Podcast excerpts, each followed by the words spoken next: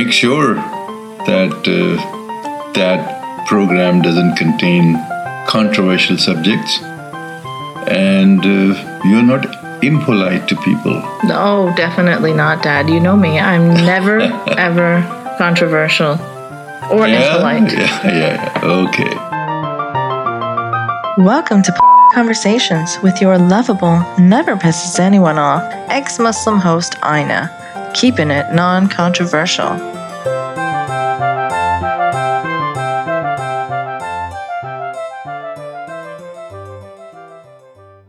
Hello, dear listeners. Thanks for tuning in for yet another episode of Polite Conversations. Please keep in mind that this chat is being recorded about a month before it's scheduled for release, so apologies if we miss some recent relevant story from when you're actually hearing this. In case you missed my announcement a couple of episodes ago, I'm just about nine months pregnant as I record this. I'm trying to record stuff in advance so I can continue to release a couple of episodes after the baby comes till I figure out what's going on with my schedule. Anyhow, if you enjoy the show, please do consider supporting it via Patreon. It is vital, especially now to see that support. These episodes take a lot of work to produce and schedule and research and edit, so any help to keep the show going would be much appreciated. Now, on to the episode. Welcome to panel 17 or campus SJWs destroying Western civilization. Today, I have got an excellent panel of professors, lecturers, and PhDs here with me, all people with tons of recent campus experience. And it sure feels great to be the least educated one on the panel, with my lame regular bachelor's degree. Anywho, I will let them all introduce themselves. Guys, do plug your Twitter handles and anything else you may want to. Matthew? Hi, uh, yeah, thanks for having me on again, Ina. Uh, I'm Matt Sears. I teach classics and ancient history at the University of New Brunswick, and uh, my Twitter handle is at Matthew A. Sears, uh, and there's a lot of fireworks usually on there. Uh, so uh, I'm, I'm really happy to be here. Awesome. And next we've got Katja. Hi, I'm uh, Katja Thieme. I uh, teach at the University of British Columbia in Vancouver most of my work is in writing studies. I teach a lot of research writing courses to students, how to produce research how to write a paper. And occasionally I also teach in the English department there. And my Twitter handle is at Katja underscore Thieme, which is a German name, hard to remember and pronounce. It's pronounced Thieme, T H I E M E. Great. Aaron? Uh, my name is Aaron. I teach at Rutgers University, uh, primarily ethics and critical thinking in the philosophy department in the Honors College. Um, my Twitter handles are at ETVPod, and I've got one uh, at Zero G Philosophy for the other podcast. Great. Well, thank you all, guys. Thank you so much for joining me here today. It's been uh, tough to schedule this one. It always is when there's like more than two people, but uh, I think we'll have a good conversation. Yeah, I think so too. Yeah, Matthew, you were great. You were just on a couple of episodes ago to talk about Orientalism and Disney's Aladdin, and I got so much positive feedback for that episode. So pleasure to have well, you back on. Well, that was that was fun to do, and uh, I, I ordered a copy of Habibi after that and loved it, and several of my friends have picked it up, and it was a I got a lot of good feedback from that one too. Awesome. You talking about the graphic novel? Yes, that's a really good one. It is. It's it's beautiful. Yeah, and, it's uh, and the same guy who did blankets, I think, right? Yeah, it is. Yes. Mm-hmm. Yeah. So, what do you guys think? Are SJWs destroying Western civilization? Uh, obviously. Yeah. yeah. Where Where's the lie? Right. this, is, this is an easy conversation. Do we start drinking now? Done. We're um, done. Um, no, I mean like and campuses are this special place where you guys are all watching this happen, right? Like everything's burning to the ground and you know, people are calling you racist every day when you walk down the halls. I mean, I'm curious about other folks' thoughts, but like I ask my students every semester in the ethics courses like what are your thoughts on free speech and like campus activism? And like 80% of them have no idea what I'm talking about when I talk about like this huge debate about whether or not they are fragile, privileged, over needy individuals or not. They're not even thinking on that level about things that much. I find. So I don't know. Maybe other people have different experiences. I think um, they might not think in those abstract terms and, and in the kind of legal and research background that we're thinking about it. But I find they actually think about it a lot in terms of their own outlook on life and their own opportunities, um, their own experiences. I have a really diverse UBC is a really mm, has a, such a mixture of people, um, people from all over the place, all kinds of different social strata, and international students, and um, they get it on a really personal level. Like they are, they are many of my students are way more radical than I am, mm-hmm. and um, have way more reformist and revolutionary designs on society than I do. Well, that's true for young people generally, right? Like it is. Yeah. I remember when I was in university, I had all these ideas and things that I thought I would carry out in life that, you know, are seem so impractical to me as someone who's mm-hmm. grown from that. It's it's all nice on paper, like I will never watch TV again. It is so evil, but like it doesn't happen, right? Oh yeah, mm-hmm. yeah. Oh, I watched Manufacturing Consent, and I had uh, I had some plans after that that didn't come through. I, I do think you're right to make that point that they do live it, and that one thing that struck me when I was listening to like the Haidt Ezra Klein discussion that I feel like was part of leading up to having this part of the discussion was part of this debate is about whether or not the reality that these students are living through is the kind of problematic reality that would radicalize a reasonable human being because a lot of this hinges on whether this is over the top overreactions to not real problems or whether they are just getting more sort of that lived experience of this is getting worse and people aren't paying attention and we need to be more active about about it that way. Right. Can you explain what that conversation is that you just referenced just for the audience who may not know? Oh, sure. Um, Ezra Klein on his show had Jonathan Haidt on to talk about his most recent book, The Coddling of American Minds, and they went back and forth as as Ezra's, Ezra's been doing a lot of this, like with the the Sam Harris uh, right. interview as well. This like discussion, large discussion about the issue of tribal identity and the people who are claiming to be pushing back on the left's tribal identity while also claiming to lack any tribal identity themselves. um, and I think the conversation with Haidt really sort of emphasized a lot of the the difficulties that are that are going on because there is a real problem that is happening, but it's being sort of obscured by people, including Haidt, coming in and having their own narratives and sort of putting them forward without recognizing that they are narratives. Mm-hmm.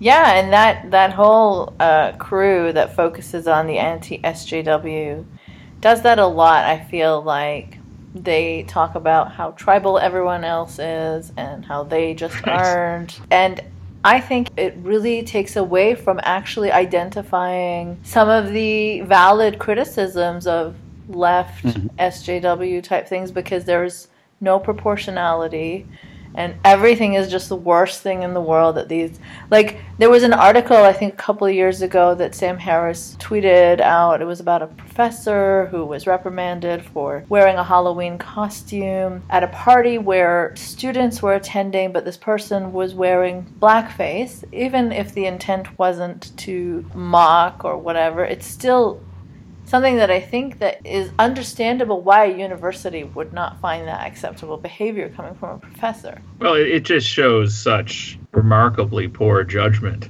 I mean, obviously the history of blackface and minstrel shows and things like this someone you know should be aware of that and know the kind of hurt that you're perpetuating by dressing up but just the sheer lack of common sense and wearing something like that to a party where there'll be students, let alone anyone else. Uh, yeah, that I could understand why a university would, would be worried that maybe this person doesn't exercise the best judgment in other spheres of their academic activity as well. right, exactly. So, I mean, this isn't really a stifling of free speech, in my opinion. It's an understood taboo in our society. Like, most people will agree that wearing blackface now in you know post 2000s world is just not acceptable sure if you find someone doing it like in the 80s it's not fair to shit on them now for it because all of us have grown Right. and evolved I yeah, I mean, it, in my own experience on campus, to tie into what what what Aaron and, and Katja were saying, um, I haven't experienced anything like that, like any students, let alone faculty, trying to do get away with something as outrageous as blackface. And my student population that I deal with is going to be, I think, considerably different, uh, especially than than Katja's. I think the ethnic diversity in the field I teach in and at the university I teach in is going to be different certainly and probably less in some respects. And so but i do uh, agree with Katja in the sense that a lot of my students are dealing with this and it's particularly the, indi- in the indigenous students are the ones at the university of new brunswick that i think are kind of on the front lines of actually having to uh, to overcome this like the stigma attached to indigeneity uh, in the community that we live in here, um, and the university is trying to take some steps to, to do that. But but it, it- they've been sort of on the forefront of of, of, of having to receive you know posters that people heard about last year at UNB that. Uh, uh, claimed the residential schools weren't that bad. Look, Tomson Highway saying good things about them, all that stuff. Um, but the only actual complaints and, and student kind of outbursts that I've heard have been from those students who follow me on Twitter because they don't like me uh, and claiming that I'm not taking their conservative opinions seriously. Um, when those opinions are things like being against immigration from non-European countries and things like that. And my response is often, well, I don't, I don't take that particularly seriously. But it's, uh, but th- those are the only actual kind of run-ins I've had uh, with students. uh-huh I mean, you've been particularly outspoken on Twitter. Um, most no, of, of us, course, yeah. many of us aren't. So no, I haven't had any any run-ins with students in that sense at all. Well, and I didn't. I mean, this wasn't even a run-in. I actually had a, a colleague who was TA uh, a large course that I teach, in- incidentally on Western civilization. So I'm a real, I'm a sleeper agent. I'm in there to destroy it from within, uh, as I'm teaching, teaching about it. Uh, but but but came up and, and suggested that there was two of her students in, in her tutorial were upset that that that uh, I- there I made a couple offhand remarks. Uh, I was talking about Roman cosmopolitanism or something, uh, and a couple offhand remarks about how you know being against immigration and, and, and, and a certain level of cosmopolitanism just doesn't work, and and look how effective Rome was, and you know something like this, and and, and they were just worried that their perspectives weren't given given a fair hearing, and and, were worried that I wasn't offering them debate. But they didn't actually come and try to debate me. I'm happy to talk to them about it. Um, but it was it was it was sort of funny, I, you know that that. But uh, so I haven't had any students actually come up to me personally. Uh, they've just kind of tried backdoor kind of attempts to get me to, I guess, talk more favorably about you know monocultural states or something. But uh, it hasn't quite come up beyond that. It's interesting that um, this whole framing of student fragility and sensitivity is always based around lefty students being overly fragile, when Right. Mhm. it can easily be someone on the other end of the political spectrum. Just depends on what you're talking about, right? And it's odd to me how it's always framed from one particular angle. And like when I teach ethics, my goal is not to indoctrinate people into a leftist ethical view. My goal is to teach them to look at the ethical trade offs that come with any view and learn to set objections against any position that they try to hold so that they can strengthen their own position. And so I deliberately sort of talk in certain ways and avoid certain jokes and like avoid expressing my own perspective as a way to make it essentially a sort of safe space for specifically conservative students to be able to say I really think that we need stronger immigration laws or something like that so that there can be that that room for that dialogue. But I totally think that I spend a good bit of time and energy on like being PC for the conservative And that- and, and, like and I wouldn't call them fragile. I think it's just you know it's it's a respect of a way to be respectful when you have power over someone. No, but Sure. I meant it in the way that they call everybody else fragile. Sure, right? no, absolutely, So right. in no, that I, way, I agree. it applies to them as well. to uh, add on to what what Aaron was saying, I think too the context is important. And so if you're teaching, uh, you know, certain courses, like on ethics, for example, Mm-hmm. Um, there there needs to be a more I, I, think a space for certain kinds of dialogue from different ends of political spectra mm-hmm. uh, and that's not necessarily the case when I'm you know for example the course that I got in trouble in was was was a course with 400 students in the room and it's a survey of Western Civ and mm-hmm. uh, you're, you're kind of going to approach that in a different way it's much less of a uh, you know, I of course encourage the students to think for themselves, and they have and discussion sections and, in, in, that. But but also different kinds of material and different kinds of questions are more or less open to having that um, that possibility of you know wide-ranging debate and wide-ranging perspectives. Yeah. And I think that's uh, something that's missed in the conversation is the nuance of different kinds of courses, different mm-hmm. sizes of classes. Mm-hmm different Absolutely. compositions of students you know first year versus you know senior students that kind of thing um, i want to pick up on aaron's point about having power over students um, i find and and connecting it to this question of are they fragile or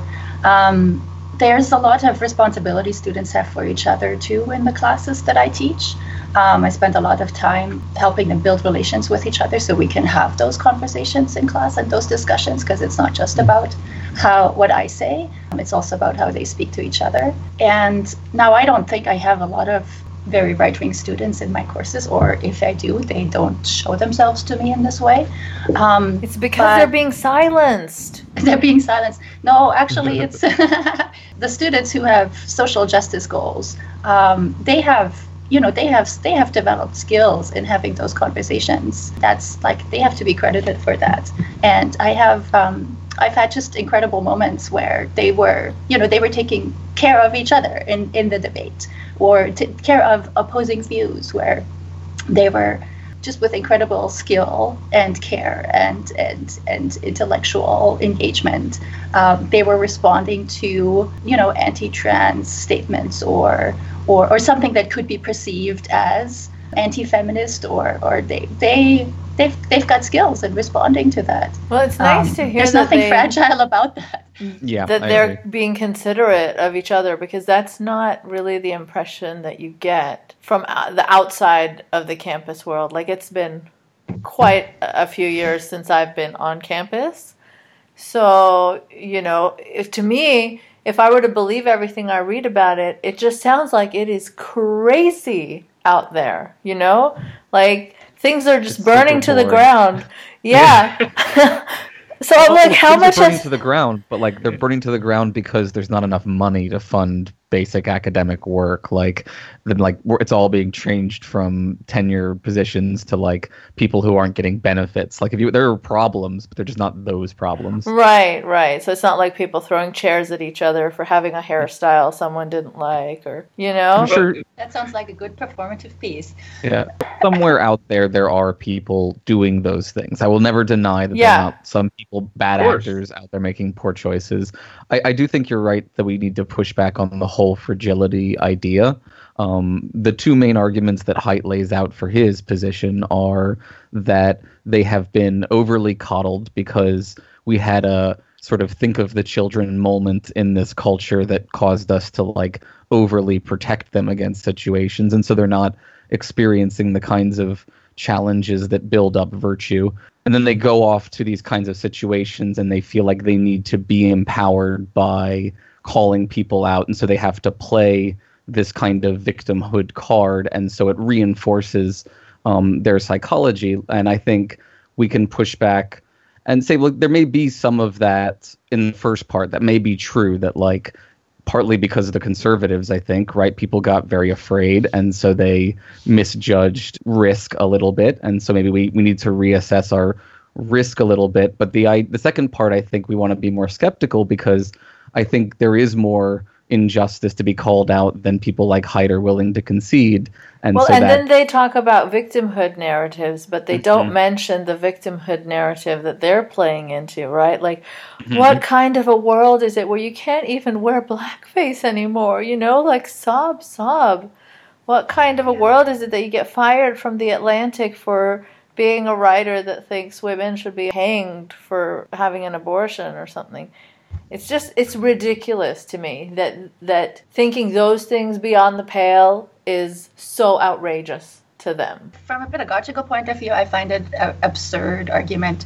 I have I have small children. I've been in the daycare and the school system. I've observed those. I've followed those teachings, and um, I studied uh, developmental psychology as an undergrad. And it's it's absurd as a university professor to complain about students. Like from a, as a, from a pedagogical perspective that is just beyond the pale. If you're a teacher you take who you get. You don't get to choose.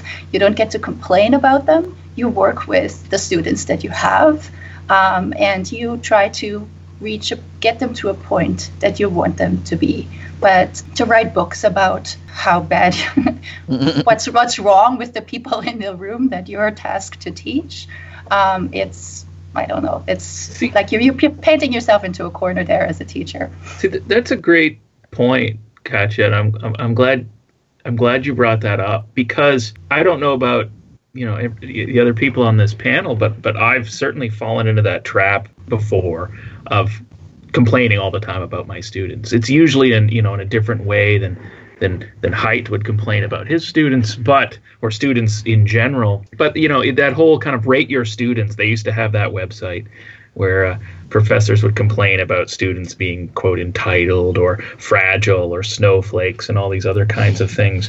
But I actually had some colleagues, you know, a few years ago that work in things like student services and in the advising offices.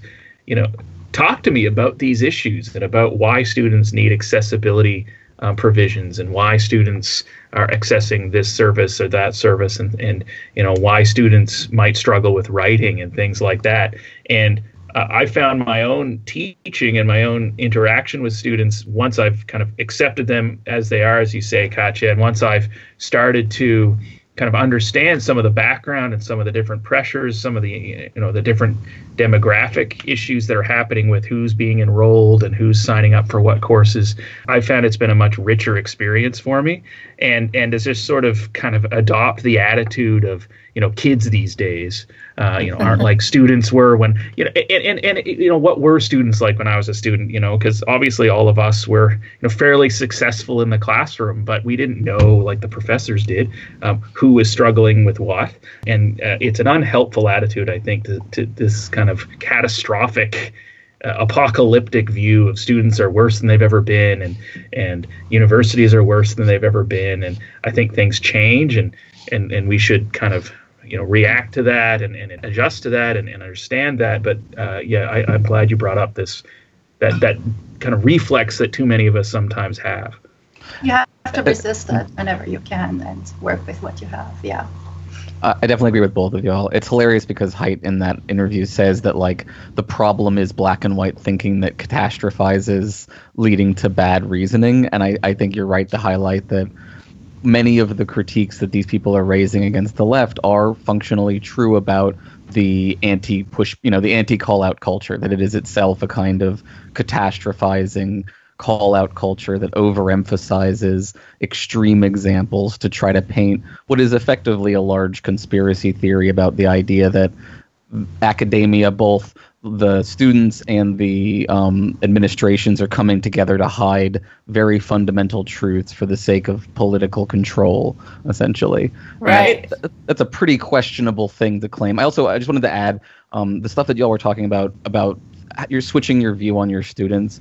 Um, this is something we talk about a lot on Embrace the Void. The idea of moral luck is something in ethics that I'm really obsessed with, which is the mm. when people are held morally responsible for things that are beyond their control. It's something that we do all the time, and we're not good about it or consistent, and it creates the kind of social injustices that you see with sure. systemic inequalities and like mm. systemic mm. poverty.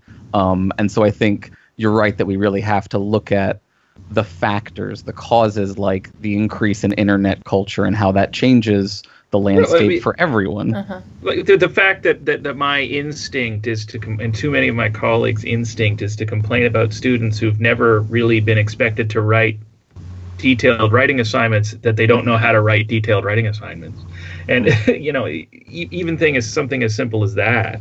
And then when you add on to the different, you know, m- major cultural changes like being connected all the time and what that does to discourse, etc. Right. Uh, and I like that moral luck. I think I will. Uh, I'll definitely uh, check that out a lot more. There, there's a Nagel paper. It's like seven or eight pages long, and it's like Okay. my it's my thing that I try to proselytize to everyone whenever I can. Nagel has said, like all good philosophers, I think at one point he's probably said something that should have been published anonymously in the controversial journal of ideas that are special. Oh, we'll get to that. We'll get to that. Aaron, you brought up uh, uh, such an interesting perspective, though, that you try to be PC for your conservative students so that they can feel safe to express their views. And that's just something that's never like. I feel like that probably happens a lot, yet nobody really talks about that kind of thing. You know, just in the atheist scene alone, I've mm-hmm. seen how many people have to be super careful just to say that someone blatantly racist is racist, you know? And in that movement, there's a sort of like a reverse PC culture and a reverse like you know they make fun of this wokeness culture but they're they've got their own wokeness culture. They're so woke that they're able to mock these SJWs they're able to write these hoax papers that end up sort of proving about them what they Mhm. set out to prove about others. And this idea that they're just absolutely not tribal well i would know if i was being tribal. No no you wouldn't. It's it's just so ridiculous to me that people can't see through that. And before you get a million comments of people saying stop with the whataboutism, I think I want to defuse that this is not a logical fallacy to point at this out because part of their central argument is that the left or identity politics or someone is engaging in a kind of reasoning that avoids the truth that is distinct from the way that they are engaging. And they use that as a foundation on which to claim that their version of the world the sort of Steven Pinker everything is better than you think it is version is the one that we should all lean towards but they don't they can't really back it up it feels like. And so i think we should i guess push back on that. Yeah and it's a everything is better than you think it is. To serve a specific purpose it's not just to like cheer people up. It's Mhm. to like downplay racism downplay the effects of other injustices. And it's that a relative privation argument with Yeah. with more data. Yeah. And some really flawed sources like Christina Hoff Sommers. If you're talking about rape, that is not a Mhm. reliable source. mm-hmm. Sure. So um, there's research too that says um, uh, liberal and left-leaning professors um, just don't let their political views be present in the way they teach. I just came across that on Twitter the other day. No, I don't remember who said it. Um, but yes, apparently there's research that, uh, on how, um, while when you ask professors for their political opinions, a lot of them will lean left. But uh, when you ask about what students think their professors' political opinions are, those don't necessarily come through in the teaching because we make a lot of effort to let the material stand in the room, Mhm. like the work that we do, the this uh, methods that we use, the materials we study, um, and the questions that are asked in the research. Um, and some of these terms, the use of these terms will be inflected by political views, but um, it's not. Um, that's sort of behind the scenes and sort of in between us and the, in between our political views and the students are, is the material and the methods that we use. it's um, kind of like left leaning media, too, right? Tries so hard to be unbiased and fair. And Mhm. uh, yeah, we do Oh. try hard. I, have yeah. a, I have a question for you all about this actually. Speaking of like specific situations in different classes, I'm prepping a class next semester on environmental ethics. And so there's going to be debates over you know sustainability and social injustice as applied to climate change and, and reparations and for people being forced to migrate, things like that. And there's also a more fundamental question that I face of m- pretty much most of the material treats climate change as a scientific given. And Right. like, do I even set up any kind of like, do I just say, look, we're taking this as a given empirically, and like any conservatives in the room who are uncomfortable with that, sorry, or like, wh- yeah, So-. Well, I'm glad uh, that's a that's a. I mean, you're going to deal with that, I think, a lot more in the United States. Mhm. To be frank, I mean, I, I mean, we're in a fairly conservative kind of you know socially conservative part of Canada and New Brunswick, but nobody really gets upset when you talk about the sort of fact of anthropogenic climate change. Um, but I think back to my first biology class in university. So I'm a first year student. I grew up a, a conservative Baptist of all things. And the, the professor walks in in the first day in New Brunswick. So, like, three quarters of the class will have gone to Sunday school. That's no longer the case, but it was then. And he says in the very first day, he says, okay, this class, evolution is a fact. Um, it's the fundamental basis of all the other things you're going to learn in this class. If you have hangups about that, that's not my problem. Uh, this is just the way it is. And so I'm sorry, but we're getting that out of the way first. Now, I don't know that that's the best approach because you're going to get people's backup, but I would tend to address it um, and, mm-hmm. and, and, and, and bring up like this is a controversy, especially politically, but um, I think you're well within your rights as a professor to say, you know, this is a political controversy, but really the overwhelming weight of the, the literature suggests that it's not a scientific one. Mm-hmm. Um, but you, and you, but you don't have to be as flip about it as my biology professor was, perhaps. I mean, I, I um, I'm kind of I, I, like the way that your professor approached that, but yeah, I can see how it can get people defensive. But then then we're in this territory of, you know, do we really have to be so accommodating and careful about not offending anyone, no matter what the facts are, right? Like when you talk about the Holocaust, are you going to be like, you know, and some people might not be uh, agreeing with the figures here, but or do you just say like well no this happened or this is fact and these are the numbers? I um so i teach this uh, research writing course to first year students so they're first years.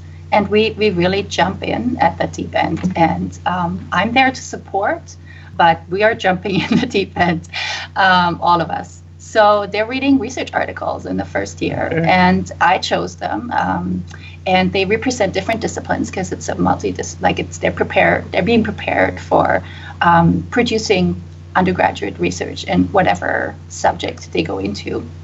And um, so there will be a lot of things in there that are difficult to accept for some students, but there are so many in there, I can't really prepare anyone individually for it. So we'll read Indigenous scholarship and people who come with racist ideas about Indigenous people.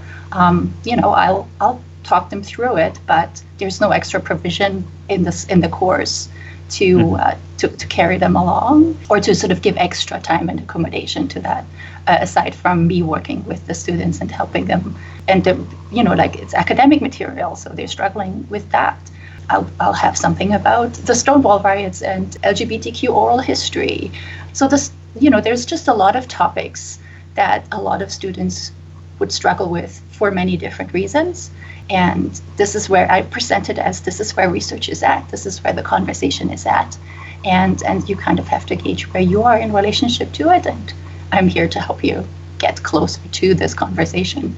But I'm not changing the course as a whole or what we as a group are doing um, in, in consideration of sort of a particular issue. That's a nice approach. I like that. That I'm here to help you um, get, you know, understand your relationship to the current state of research, but the current state of research is what it is. Yeah, it is what it right, is. Yeah. We've thought about this and written about this for for you know like decades. So right. and you're you're at a research university. That's sort of you know the trump card. This is a research university, and so this is the conversation that's happening at a research university. Yeah, yeah. I, I think that makes sense as well. I think in our quest to be overly kind and accommodating, we should be careful not to be overly accommodating to views that are just plain factually inaccurate or try mm-hmm. to soften the blow of such things.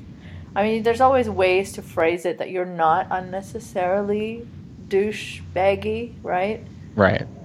Yeah, of course, of course. I mean, that's where the the pedagogical, you know, imperative comes in. I'm the teacher to there to guide and help. Yeah. And um, that's that's my job. Yeah, I agree, and I think um, luckily I have the advantage of like I can crib out and say you know I'm a philosopher, not a scientist, so I don't I, I, don't get to know what the arguments are on that side as well. But we and then like then it becomes a question of how much do I? I mean, how how do I play both sides of questions like should people who are going to face um, you know mass droughts that force them to relocate you know how, should they be given some sort of compensation for that by countries that are the driving forces of climate change. Like that's where sort of things can get very tricky, I think, in terms of what level of response people actually want or feel like there should be on the other side to make things seem sort of quote unquote fair. Right. So you're saying that you would, in addressing issues like that, would have to consider or present views that maybe from a principled point of view or a knowledgeable point of view suggest that we shouldn't pay reparations for a certain set of reasons like so Or- if yeah. there are two sides to that kind of discussion Yeah, or Everything- like um like talking about um you know carbon reduction or emissions reduction, talking about like well what about the fact that uh you know there a- and like some of, some of this I am sympathetic to and will try to include and I think it does point to like how folks on our side are off our side quote unquote are often willing to have the conversations that these folks are claiming we're not willing to have conversations like you know think of all of the people who are being pulled up out of poverty as a result of Right, these, okay. these different things can you really suddenly close the door on social progress for a bunch of other cultures as a way to ad- address these issues essentially like so Right. so i think there are often you know other sides that just like I, I you know i ta'd once for a course that was on human nature and diversity and it talked about all the biological and cultural differences and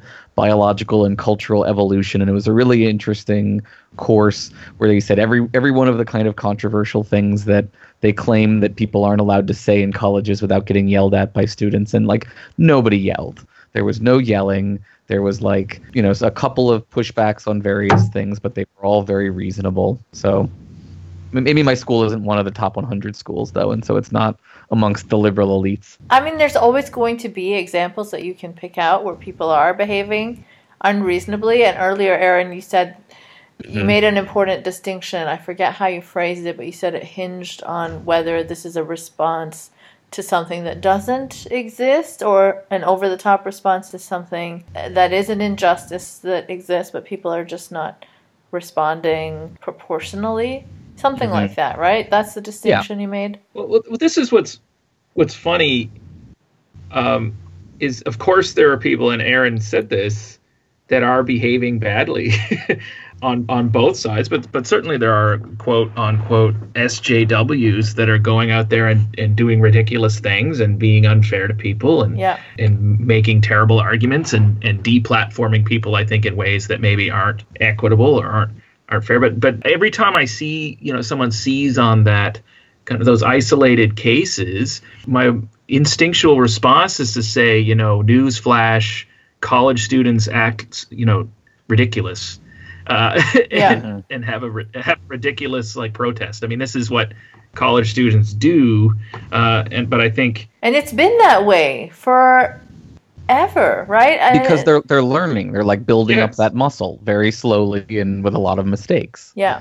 exactly yeah, go yeah, and so I, I do think uh, to give to again to go back to um, Ina's point about how we need to give credit where credit is due on what things are true in this conversation, and not always just be like, here's where the distortions are. I do think that the internet allows amplification of a previously functional mechanism for how we as a as a species were engaging with bad actors where we would have this kind of shaming call out Right. culture that would that would influence pro social behavior and that like when you mix in the internet's ability to amplify that times a thousand right or a million people can see this and shame a person that that does i think cause the system to go a little haywire but for one thing it causes again a problem on all sides Right. Like, so it Right. also provides a way for, say, far right actors to come Mm-hmm. together for Nazis to reemerge, things that, you know, we didn't see much of.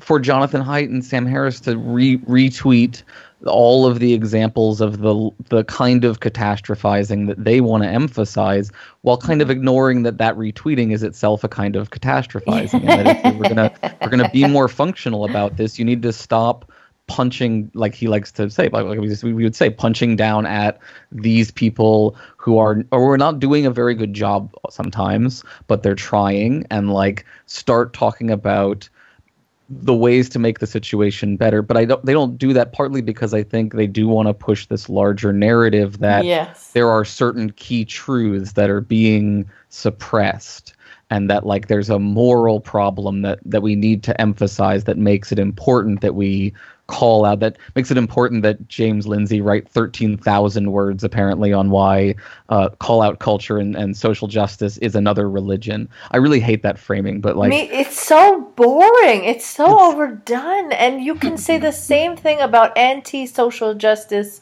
Uh, you know, call out culture too. That is also in the same exact ways another religion. we're all cults now. We're all. I mean that.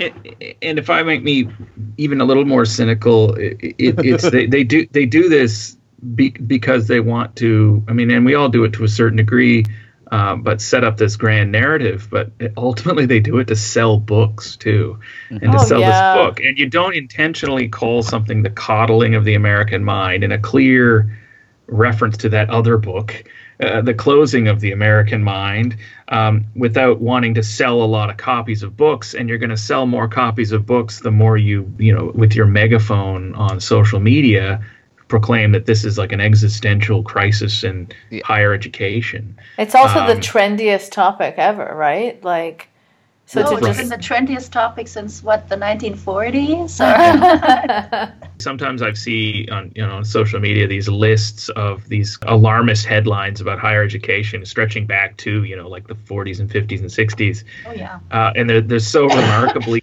identical you know and it is again i just i i, I sum all this up as the, the sort of kids these days philosophy exactly. of, of you know every new generation's the worst uh, and every change is the worst and it's going to be the end of western civilization. And you know and it, it, it's just it's hard to be detached from it and it's hard to kind of step back and take a, a long view and a, and a distant kind of objective view to the situation we're all in right now.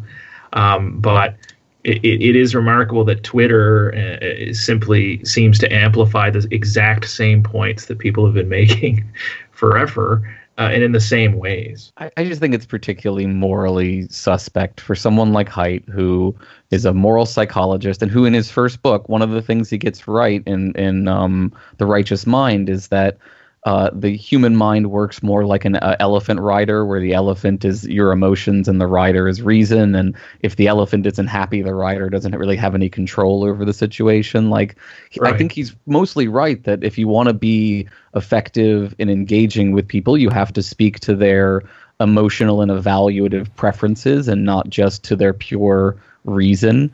And then he turns around and names the book "The Coddling of the American Mind." Like that's not a, that's not a good way to get the elephant happy, is what I'm saying. And like if, if if your goal was to address and engage with the people you claim to want to address and engage with, you wouldn't name it that.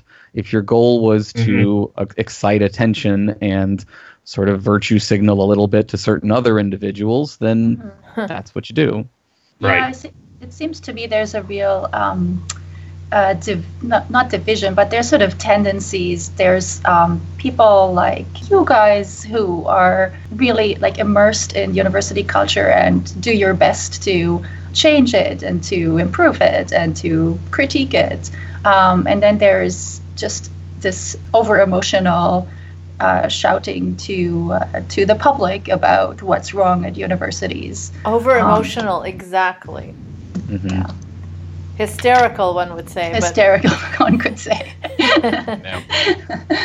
but Matthew, And- you were posting on Twitter the other day about the word hysteria, right? Yeah. Well, so etymology is a, a, a, a tricky thing because a mm-hmm. lot of words have etymological roots that aren't really operative in the definition of the word today.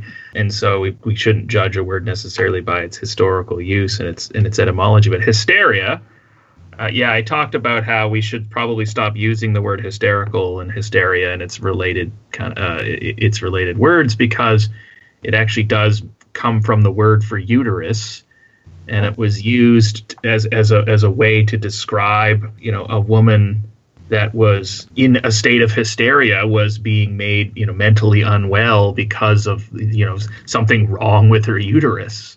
Uh, and so it's, you know, a deeply misogynistic term.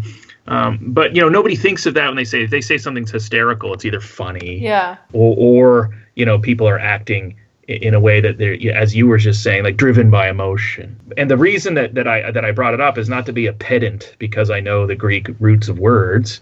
Um, but if you know Greek, it, you're, you're automatically really pedantic, and you have to fight against that all the time. But it's not just to be pedantic, but it's because uh, I was reacting to just a series of threads I'd come across where, especially anti trans threads, mm. where hysterical and hysteria is used, often in LGTB contexts, but especially lately I've seen in trans contexts. So any kind of trans activist or any kind of movement to educate people or to sensitize people to trans issues is called hysterical. Like the movement is, is run by these hysterical people, which mm. it's a Hysterical deliberate women. use.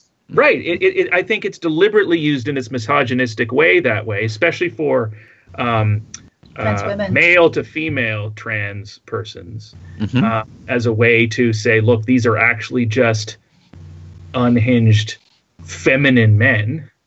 That's the whole um, framing women. of the left as hysterical and you know Well, soy what is it? It- boys and things like that as It, well. It's hard to it, it, it- it's hard to disentangle that kind of language and that kind of rhetoric from, as you say, from from what is essentially a kind of hyper masculine kind of pushback to it. So nobody mm-hmm. says soy boy unless they're actually calling into question your masculine credentials, and it's those people that I find on Twitter use words like hysteria and hysterical a lot. So yeah, that's why I brought it up because Yeah. it, it from just casual observation, it seems like that's the kind of way it's used now. But This is I a very grie- struggle with grievance that. study. Oh Yes. yeah. I struggle with that though because um, you know I I personally would say that it would depend on the context of using it. Like I I absolutely yeah. love using it uh, to describe anti SJWs who think they are so reasoned and rational and calm and objective about everything.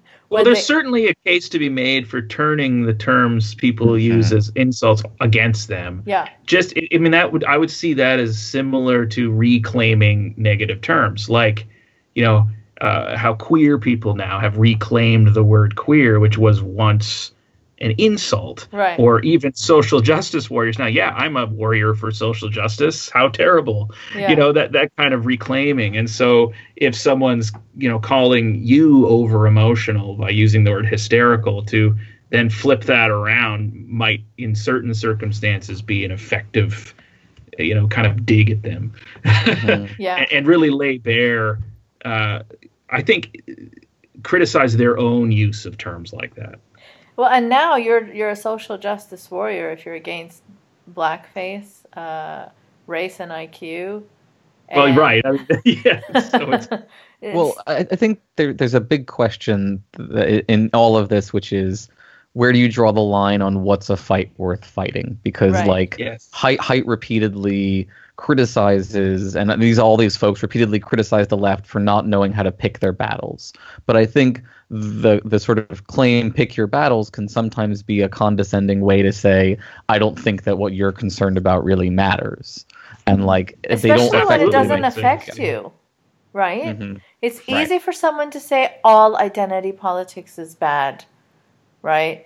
Mhm. And group BLM with the KKK when they're a privileged white male. Yeah, as long as you can say that all, the the phrase "all identity politics is bad" is now a form of tribal identity that we need to like actively wrestle with because it has a whole thing built around it now, and it's clearly there. The only problem I have is when people say I'm the one exempt from the tribal identity. Right. That's And really think- the most indicative of how, just how blinded and tribal you are. Mhm. And recently, Dave Rubin said something on air, which was like, I don't blame anyone for bursting into laughter when hearing his name. Um, he said something like, calling people white supremacists is the equivalent of calling people the N word. Right. Not true. It's Demonstrably false. I dare any. I dare him to go call a bunch of people the N word and see what happens. he, he didn't Yeah. even say it like in his own example, right? That's why I love this conversation about like policing words because again, we're all drawing lines in the sand as a culture. What are the words that we're going to be decent human beings and decide not to use? And we've already kind of all signed off on a few. Even George Carlin didn't include certain words in his list for a very specific reason, Yeah. I think. So, yeah, I mean like claiming that it's gone too far now I think is is there's not enough evidence. It gets strung together using a bunch of sort of like PETA and a few sort of people who maybe could have designed their critique a little more effectively. But like, I don't see the collapse of debate or the collapse of conversation or the collapse of art that they claim is coming. Like, we're in this golden age of art that is not being censored to death by liberals. We're in this golden age of art where JBP wave is a genre of music. Is it? Oh, that's horrifying. and Reich step. Oh Right. no. oh no. Yeah. Oh. Well, I, I, I actually that's that's that's that's one of the my common responses to people when I'm talking with them is just what a world. you know, Seriously. you know that's the only way you could respond to someone seriously saying that being called a white supremacist is the same as being called the N word or you know the other day well you bring up JPB being called a holocaust uh, sorry a, a climate change denier is the same as being called a holocaust denier and, and, and they just Well, they have the word denier in there. They both have the word that you can't argue that. argument. it's like the, all the people arguing that the National Socialists were socialists because it has socialist right there in the name. You're right I mean, in the it's- name. All the Dinesh D'Souza's making that argument. Yeah, all the Dinesh decisions. It, but but this is this is I think sometimes the only thing you can respond is what a world, right? When uh, and and we've said this a couple times today. Just Mhm. the amplification effect that that social media and the internet has on opinions that would just be some, you know, kind of kind of bonkers opinion that somebody has, like and that they just don't shut up about at Thanksgiving dinner, has now is now broadcast to Yeah. you know tens of thousands of people. Yeah. Is that that's changed things? And that changes right. it from being something you would laugh at and just Right. ignore to Like oh, that's just Uncle Frank, you know. But now it's exactly. Now it's Jordan Peterson making I don't know 100k a month on Patreon and defending way worse people when they get booted off of Patreon. Right. So and these are the free market people, right? Who don't like when the market is uh, responding and working and shifting according to demands or according to their services being uh, screwed by bad actors who mess it up for everyone.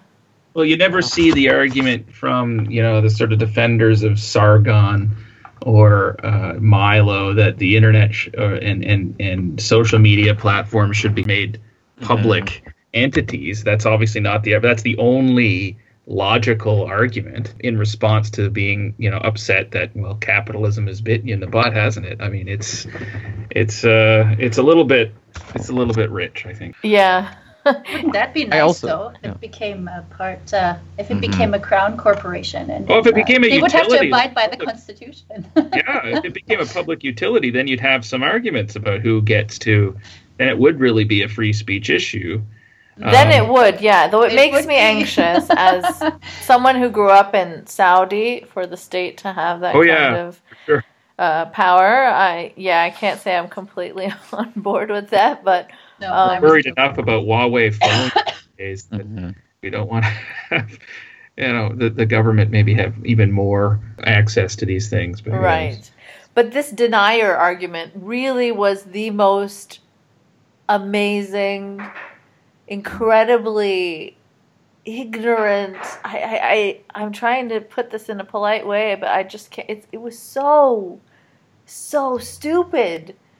That Well, it, I thought it was also really telling in the context of mm, several people having pointed out that in his ongoing talk about um, Nazi Germany and national and the Oh, and gosh, Nazi yeah. regime, he has consistently left um, anti-Semitism and the, the just the depth and long-standing nature of anti-Semitism at that time period out of this out of his constant reminders that Yeah. he gives us about how he has thought very long and very hard about the Nazi regime. Yeah, and when someone in his own audience was like hurling anti Semitic conspiracy theories at him and asking him to respond, he actually paused and just, you know, thought about it and said he couldn't do it, but he didn't tell the person to shut up with this nonsense. Yeah.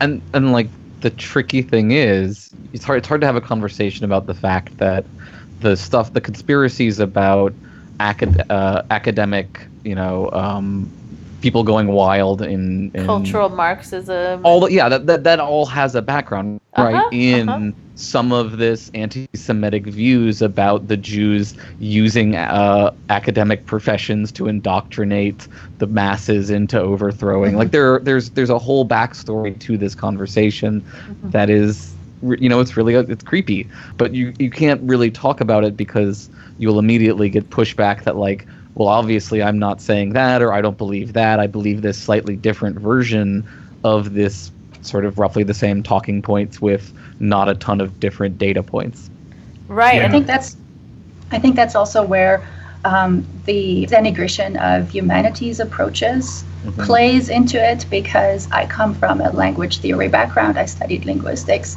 Um, so th- these links between terms and how they're used, um, the distribution with which they're used in populations, the history that they have, this all matters in our understanding of an argument that someone's making.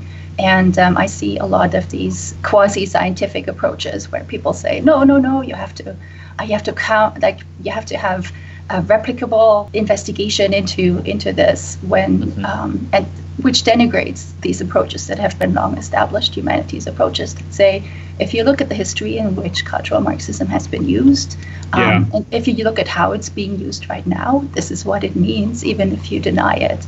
Well, Um, and and it's being given legitimacy. Like David Brooks put it in an article in uh, the New York Times, and he's of Jewish background, is he not? Like, here's a quote. The younger militants tend to have been influenced by the cultural Marxism that is now the lingua franca in the elite academy. mm-hmm. No, it's Yeah. this whole the whole cultural Marxist and postmodernism and globalist and anything within 50 feet of George Soros. Yeah, Uh, it's all, as Katja said. I mean, it, there's there's a very rich context here that that's real. In that context, for any language and any term, context is uh, hugely important. And then to pretend it doesn't exist and you can use these terms in some kind of vacuum instead of being, you know, tapping into an actual, you know, context that gives these terms meaning, uh, is a is a disingenuous way to operate yeah and, and you- a dangerous way to operate. Yeah, like uh, if you look for like where's the harm, right? You can look at Hungary banning gender Yeah. studies. Right. Like that's a far right government cracking down on grievance studies, I guess we should call them, right? Uh, like and, and and what's really scary is when I see some of the fo- there are to to their credit some folks on the free speech side of things who will say we're definitely not for that either and we want these studies to be there. We don't think that they're fundamentally bad. We just think that they're currently slanted ideologically and need to be corrected.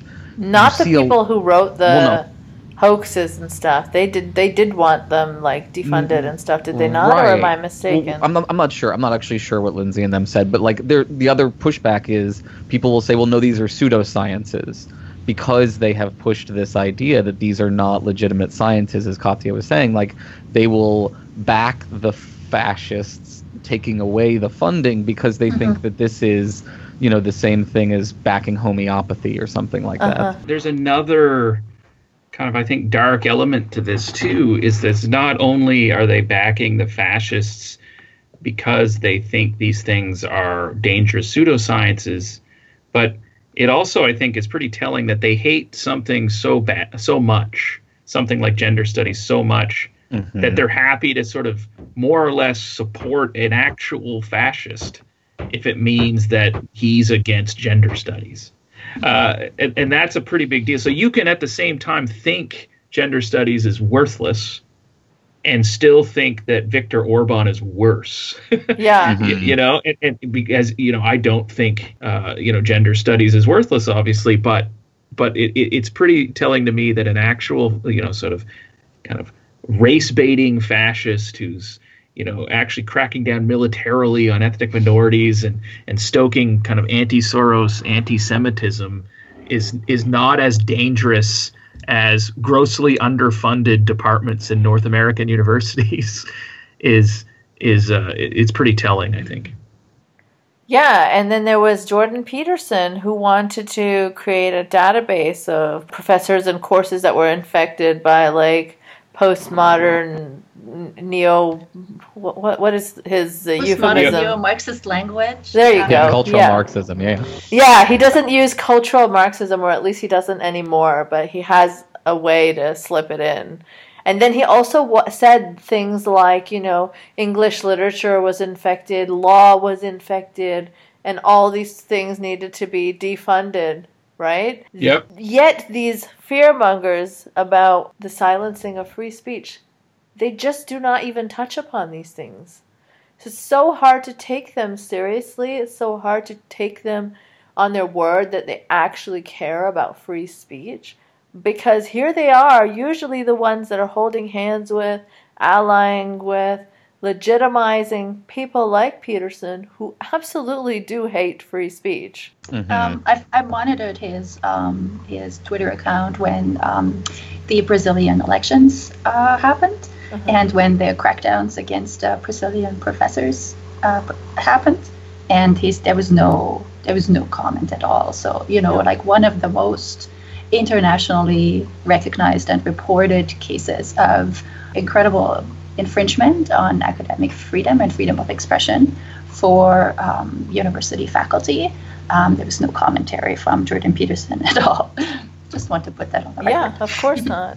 And that's how it goes, sadly. Yeah. That's Yeah. that quality picking your battles that these people are Oh yeah. Yeah. advocating. So then it just boils down to them weaponizing these select clips to Mhm. push something else.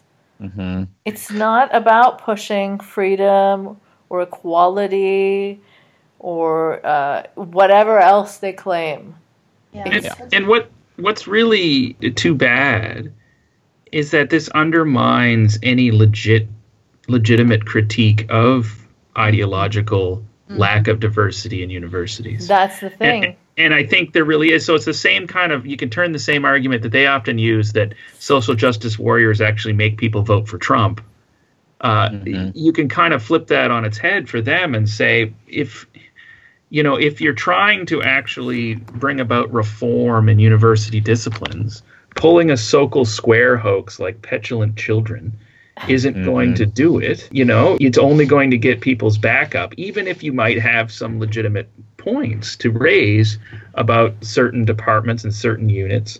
And so I actually do think, as a professor in an arts faculty in a humanities discipline, that there is a danger of being in an echo chamber, and there is a danger of only preaching to the choir, and there is a danger of never changing anyone's mind or never having your mind changed.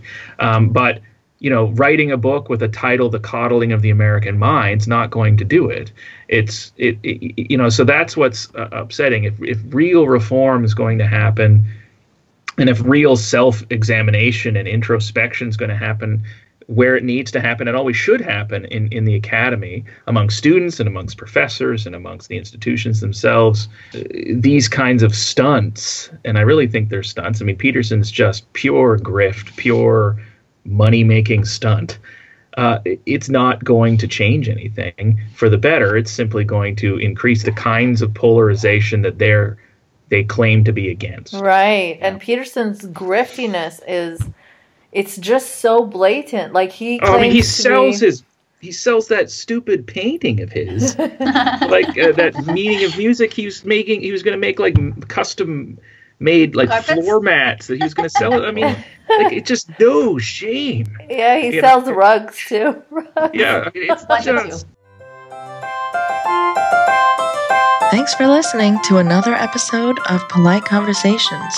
You can support this podcast by sharing the shit out of it, making some noise about it, or contributing via Patreon. patreon.com forward slash nice mangoes. No Ian Mangoes. Also, you can follow me on Twitter at nice mangoes.